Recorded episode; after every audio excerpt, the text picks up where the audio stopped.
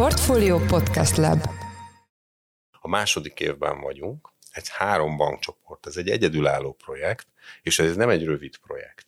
Ennek azért a hatékonyság javulási szintje az lényegesen nagyobbnak kell lenni, mint a mostani, tehát nem mondom azt, hogy még nem történt semmi, de gyakorlatilag az útnak az egyharmadát tehettük még csak meg, tehát előttünk vannak még olyan hatékonyságjavító intézkedések, amik azért lényegesen magasabb hatékonyságúvá teszik a, a bankot.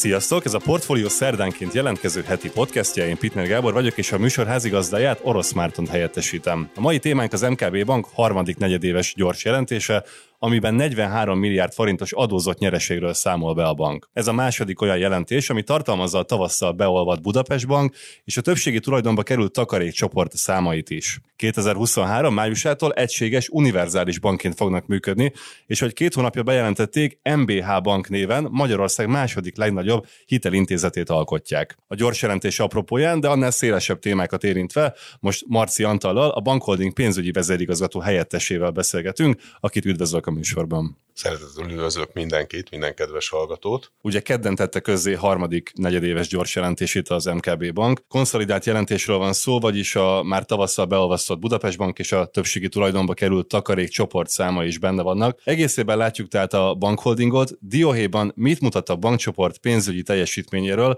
és aktuális helyzetéről ez a jelentés? Megvizsgálva a számokat, azt kell, hogy mondjam, hogy nagyon impozánsak, de azért azt kell, hogy mondjam, hogy ha magunk előnézzük, azért látni kell a további tendenciákat is, amik ezzel az eredménnyel kapcsolatban előkerülhetnek az év hátralévő részében. Ugye valóban a korrigált eredmény, ugye a korrigált eredmény az egyszeri tételek hatásától eliminált eredmény, ez gyakorlatilag közel 150 milliárd forintot jelent, ugye nem tartalmaz extra profit adót, és nem tartalmaz egy olyan egyszeri tételt, ami rontja az eredményt, vagy hat az eredményre, ugyanez ugye eredménytétel szempontjából is igaz.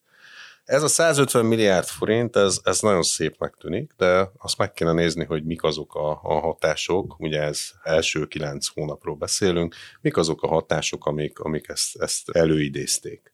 Ugye a leginkább, ami, amiben tette lehet érni ezt az eredmény növekedést, az maga a kamat eredmény növekedése, amit hogyha az előző évhez viszonyítunk, az 92%-os növekedés jelentett. Mit is jelent ez a kamat növekedés? Ez ugye azt a hozam környezet emelkedés jelenti, amiben igazából a likviditási többletüket a bankok most jól, jó gazdaként használják fel, és igazából gyakorlatilag a pénzpiacra kiteszik, és egy egész magas hozam szinten tudnak ebből profitot realizálni. Hogy ez tőlünk függe? Hát kihasználjuk azt a piaci körülményeket, amik mi úgy gondolunk, hogy mindenképpen a tartalékképzéshez jó, megfelelő lehetőséget nyújtanak de azért nem csak kihasználunk helyzeteket, a bankholding esetében azt kell, hogy mondjam, hogy a maga a költség, a költségpályánk, az bizony az egy, az egy nagyon-nagyon komoly megszorításokat, illetve nagyon komoly költségtudatosságok mellett gyakorlatilag a egyesülésből fakadó szinergiákat is, azoknak a kihasználását is mutatja. Ez egy feszített költségpálya volt, annak ellenére, hogy ugye mi azért egy nagyon komoly projektet végzünk, és annak ellenére, hogy azért az inflációs nyomáshoz nem volt kicsi, tulajdonképpen azt kell, hogy mondjam, hogy az előző év azonos időszakához képest 13%-os növekedést jelentett, holott azért az inflációs hatás ennél lényegesen nagyobb.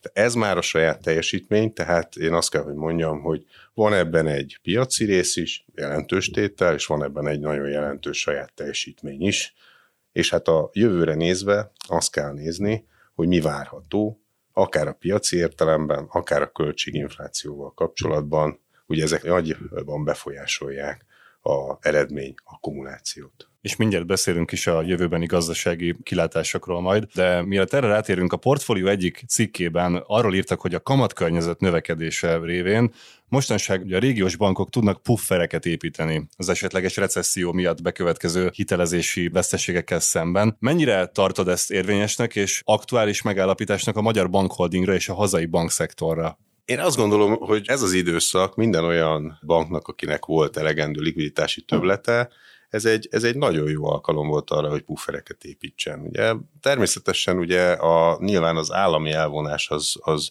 csökkentette ennek a puffer építésnek a mértékét, de mindenképpen azt lehet mondani, hogy ez a fajta lehetőség, ez adott volt, és ezt a bankok egész jól használták ki. Én azt gondolom, hogy ennek a további kihasználása ugye több mindent, a piac határozza meg a legjobban. Tehát abban az esetben, hogyha ilyen magas hozamszintek maradnak, és abban az esetben gyakorlatilag, hogyha ez a fajta hozamemelkedés még tendenciózusan tovább velünk marad, ebben az esetben ez gyakorlatilag ez az oldal, ez a likviditási többletnek a hasznosítása, ez egy kitűnő lehetőség marad továbbra is. De ennek az éremnek két oldala van.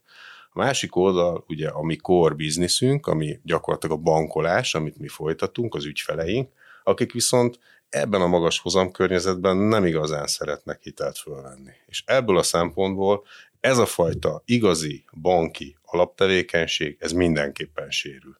Tehát adott esetben lehet, hogy rövid távon ezek a pufferek alkalmasak arra, hogy majd a későbbi hozamkörnyezet esetleges tartósan magas szinten maradását, vagy adott esetben, amiről még nem beszéltünk, ugye az ügyfelek fizetőképességének a romlását, ugye ez előidézheti a magas inflációs nyomást, illetve hát nyilvánvaló, hogyha a törlesztésekben változó kamatozású hiteleket vettek fel, akkor e, ennek megfelelően maga a törlesztési részletek is lényegesen magasabb szinten kerülnek megállapításra, tehát egy fizetési nehézségeket is jelenthet az ügyfeleinknek.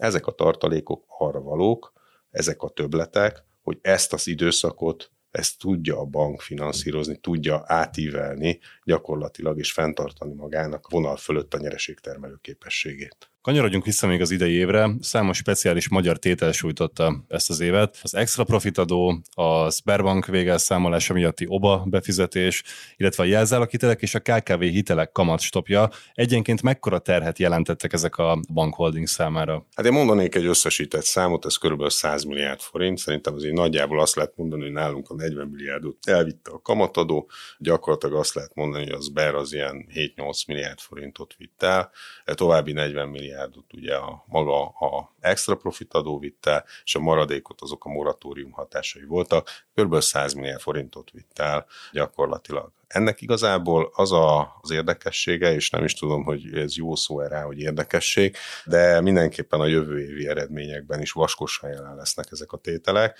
Tulajdonképpen, ha megszorozzuk ezt a 100 milliárdot kettővel, akkor körülbelül az egy reális szenárió, amennyit két év alatt gyakorlatilag a bankok bankunktól, vagy mi bankunktól ezek az intézkedések elvettek. Ez a közel 200 milliárd forint, ez tulajdonképpen egy nagyon jelentős tétel. Ugye ennek nyilvánvaló, hogy ki kell termelni egyrészt ugye a, a megfelelő tőkefinanszírozási lábát, illetve hát a másik részről pedig ugye továbbiakban a jövőbeni növekedést is valamiből nekünk finanszírozni kell. Beszélj még azokról a hitelkockázatokról, amiket te is felhoztál az előbb, az emelkedő kamatok miatt. A gazdasági kilátások bizonytalansága miatt ugye az egész bankszektorban lassul a hitelezés. A szeptemberi adatok elsősorban a lakossági hitelezésben mutatják meg ezt.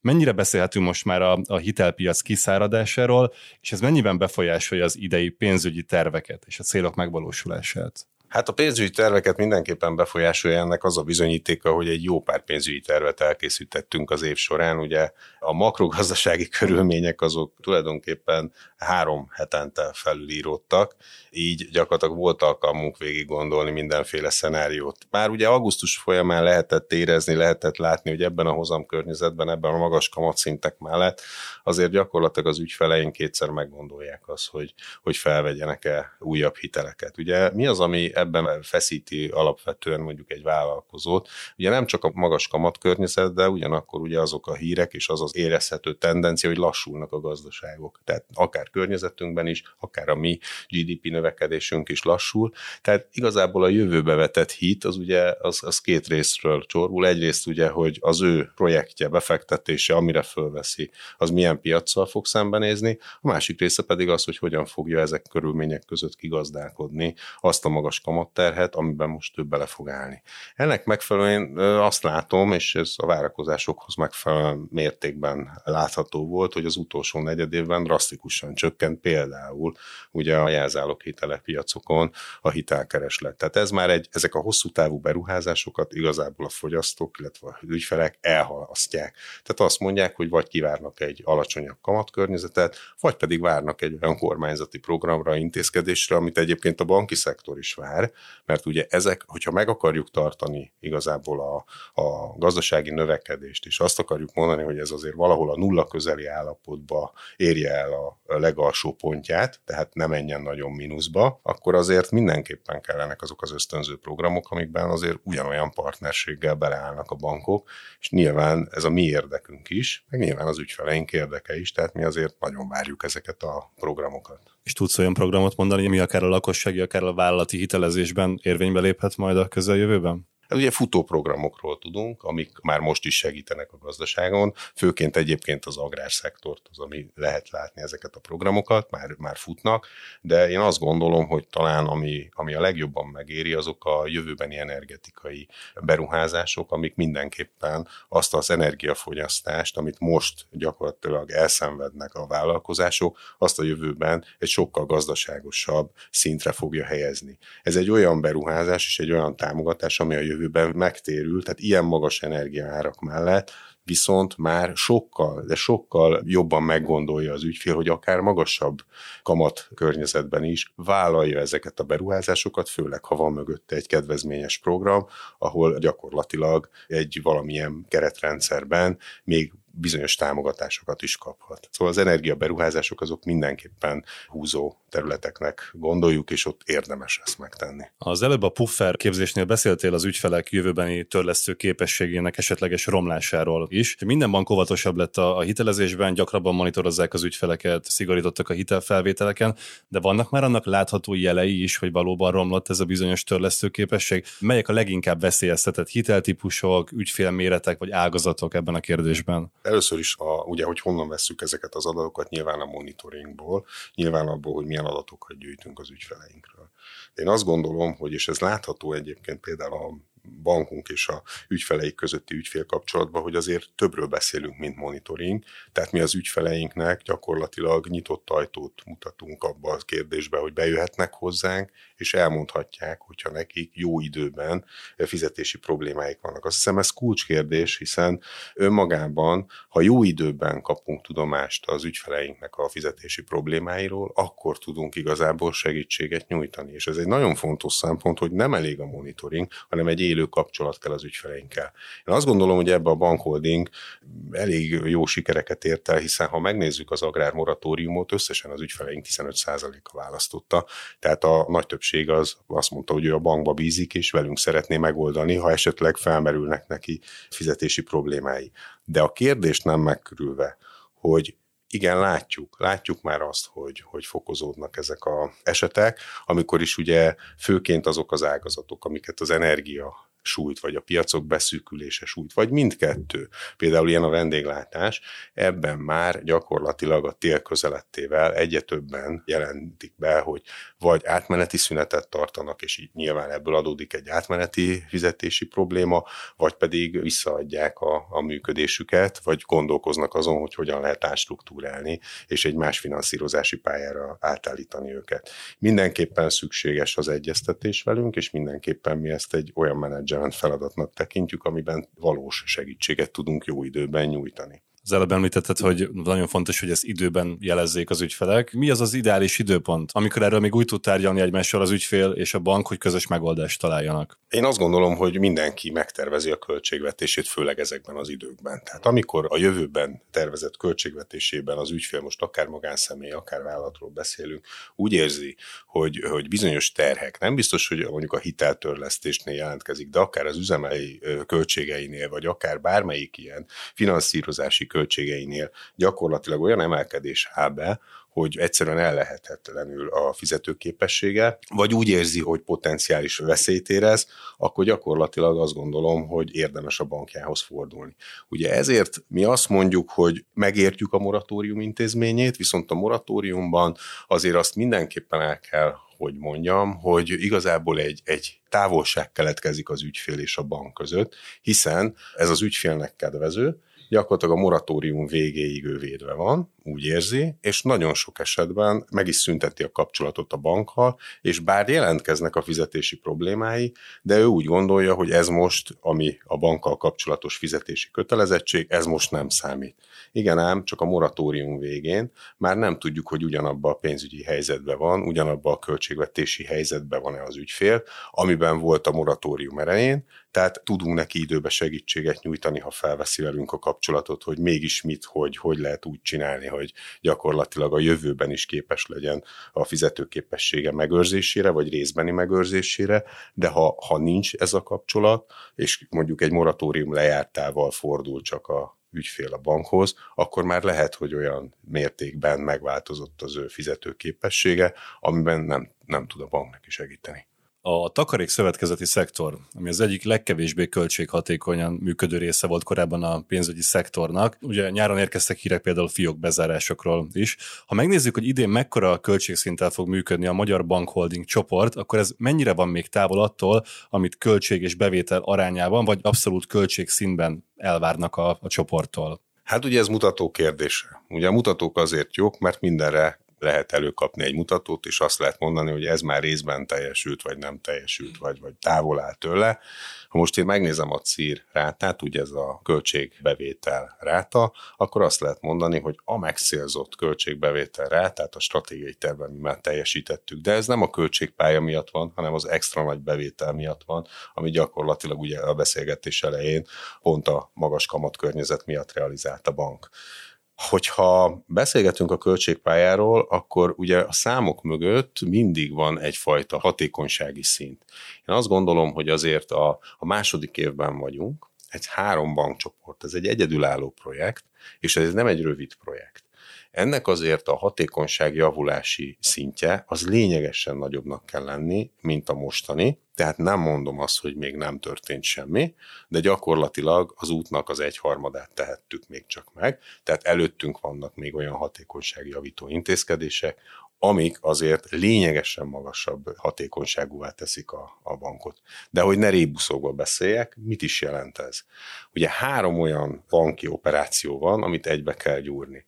Ugye ezért tartjuk fontosnak a migrációt, hiszen a migrációba egy rendszerbe mennek be az adatok, egy rendszerre föl lehet építeni egy folyamatot, és ezek a folyamatok, hogyha egy folyamat lesz, megszüntetik a duplikációkat. Ugye ebbe szépen haladunk előre, ugye az utolsó migrációs pontunk nekünk, az gyakorlatilag majd a leges legvége az 2025. szeptemberében van, amikor a retail migráció teljes egészében már egy rendszerre kerül. De közben egy olyan vállalkozásra is kényszerülünk, és hát boldogan tesszük, hiszen a piac nagyon nagyot változott, hogy tulajdonképpen azok a fogyasztási szokások oly mértékben a digitális felszíneken, digitális felületeken keresik most már a banki szolgáltatásokat, amelyben nekünk föl kellett venni azt a palettára, hogy mi ezt a digitális fejlesztést, ezt végrehajtjuk. Na de a digitális fejlesztés önmagában, ha csak az ügyfélnek adom, az kevés. Hiszen mögötte nincsenek azok a banki folyamatok, amik igazából ki tudják hatékonyan szolgálni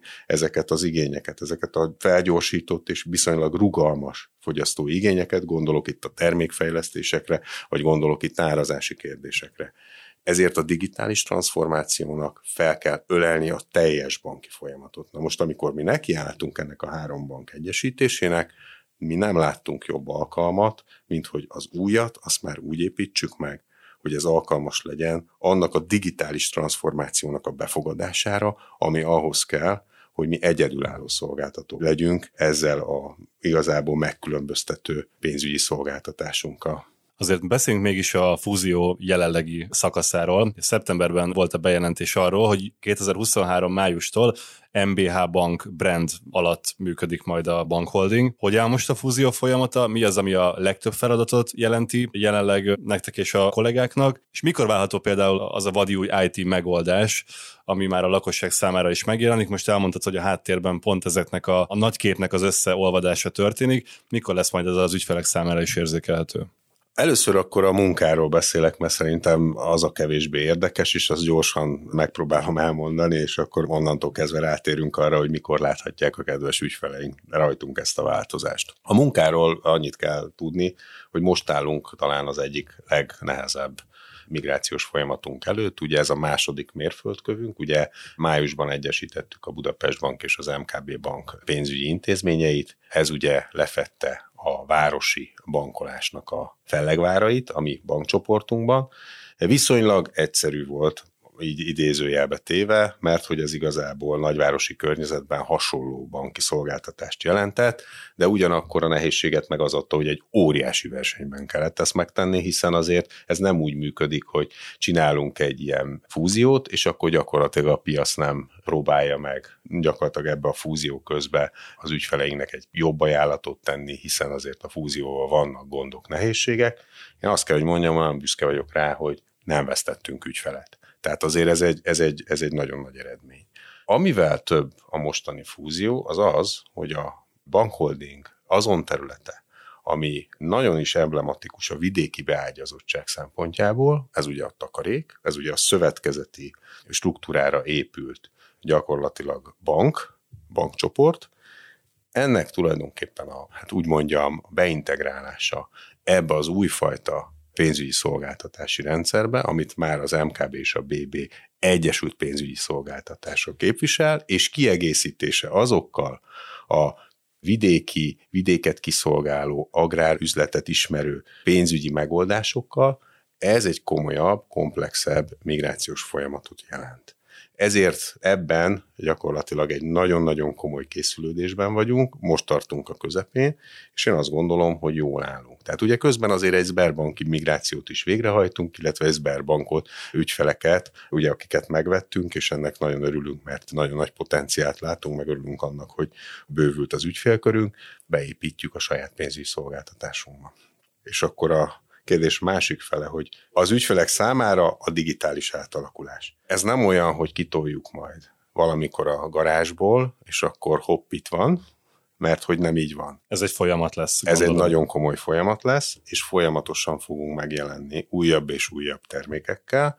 Gyakorlatilag ugye azt mondtam, hogy az utolsó pontja ennek az egésznek 2025. szeptember, de a digitális rész az már jóval, tehát ugye most májustól látható lesz. Ezt folyamatosan szeretnénk az ügyfeleknek átadni, és folyamatosan ugye azon az operáción, amire az egész bankot építjük, ezeknek az elemeknek a piacra dobását, ezeket gyakorlatilag minden évben több alkalommal fogjuk megtenni. Tehát ezeket fogják látni. Én azt gondolom, hogy nem egy nagy valamit fognak látni, amit majd ugye ez, könnyebb így megfogni, ezt én is értem, viszont üzleti szempontból nekünk az, az egy nagyon fontos szempont, hogy a meglévő ügyfélkiszolgálásunktól nem valami idegent építünk, és akkor, akkor valaki majd használja, hanem pontosan az ő igényeiknek megfelelően, de pontosan azokat a digitális megújulás, digitális fejlesztés jellemeket beleértve, beleépítve, egyszerűen a piacra úgy tesszük ki, hogy a ügyfeleink számára azonnal elérhetővé váljon, és értsék és használják ezeket az új megoldásokat. A jövőbe tekintve hosszú távon milyen pénzügyi célok lebegnek a bankholdinggal kapcsolatban a szemed előtt? Hogy látod a jövőbeni célokat? Hát van egy közeljövő, ez ugye a 2023. Én azért úgy gondolom, hogy, hogy most azért a bankolásnak nem a, a nagy eredmények villogtatása a fő célja, hanem igazából, hogy felkészüljön azokra a piaci kihívásokra, azokra a turbulens makrogazdasági körülményekre, amik a bankot körülveszik. Ugye nekünk duplán kell erre figyelni, hiszen mi talán Európa vagy Közép-Európa egyik legnagyobb projektjét is visszük, tehát egyrészt nem sérülhet a projekt, ez egy nagyon fontos dolog, másrészt viszont akár likviditási kérdésekben, akár tőke kérdésekben, akár pénzügyi eredményesség kérdéseiben ennek a banknak stabilnak kell lenni. Tehát a legfontosabb cél a 2023-ra a tartalékoknak a képzése, akár likviditási tartalékról beszélünk, akár tőke tartalékokról beszélünk, és igazából a projektnek gyakorlatilag a továbbvitele és a folytatása ugyanolyan gőzerővel, mint ahogy most tesszük. Ez a 2023-as cél. Ugye ennél tovább ebbe a környezetben nagyon kevés ember lát, de szerencsére én segítségül tudom hívni a stratégiánkat, amit elfogadtunk augusztus, illetve szeptember folyamán, és ott igazából az lebeg a szemem előtt, az a pénzügyi vállalás, amit mi a tulajdonosoknak ígértünk, akár a megtérülésről, akár az eredményszintről, akár a növekedésről. Ez nyilvános, ezt megosztod velünk, vagy tudhatunk erről? Hát annyit tudok mondani, hogy természetesen olyan szinten tudom megosztani, hogy jóval a piaci elvárás fölött szeretnénk teljesíteni megtérülés szempontjából. Ez is azt mutatja, hogy mi alapvetően 5 éves távlatban egy teljesen megreformált, más hatékonysági szinten működő egyesített bankról beszélünk. Köszönjük szépen! Az elmúlt percekben Marci Antallal, a Bankholding pénzügyi vezérigazgató helyettesével beszélgettünk. Köszönjük szépen, hogy itt voltál velünk a műsorban. Én is köszönöm, hogy itt lehettem, és mindenkinek köszönöm a figyelmet.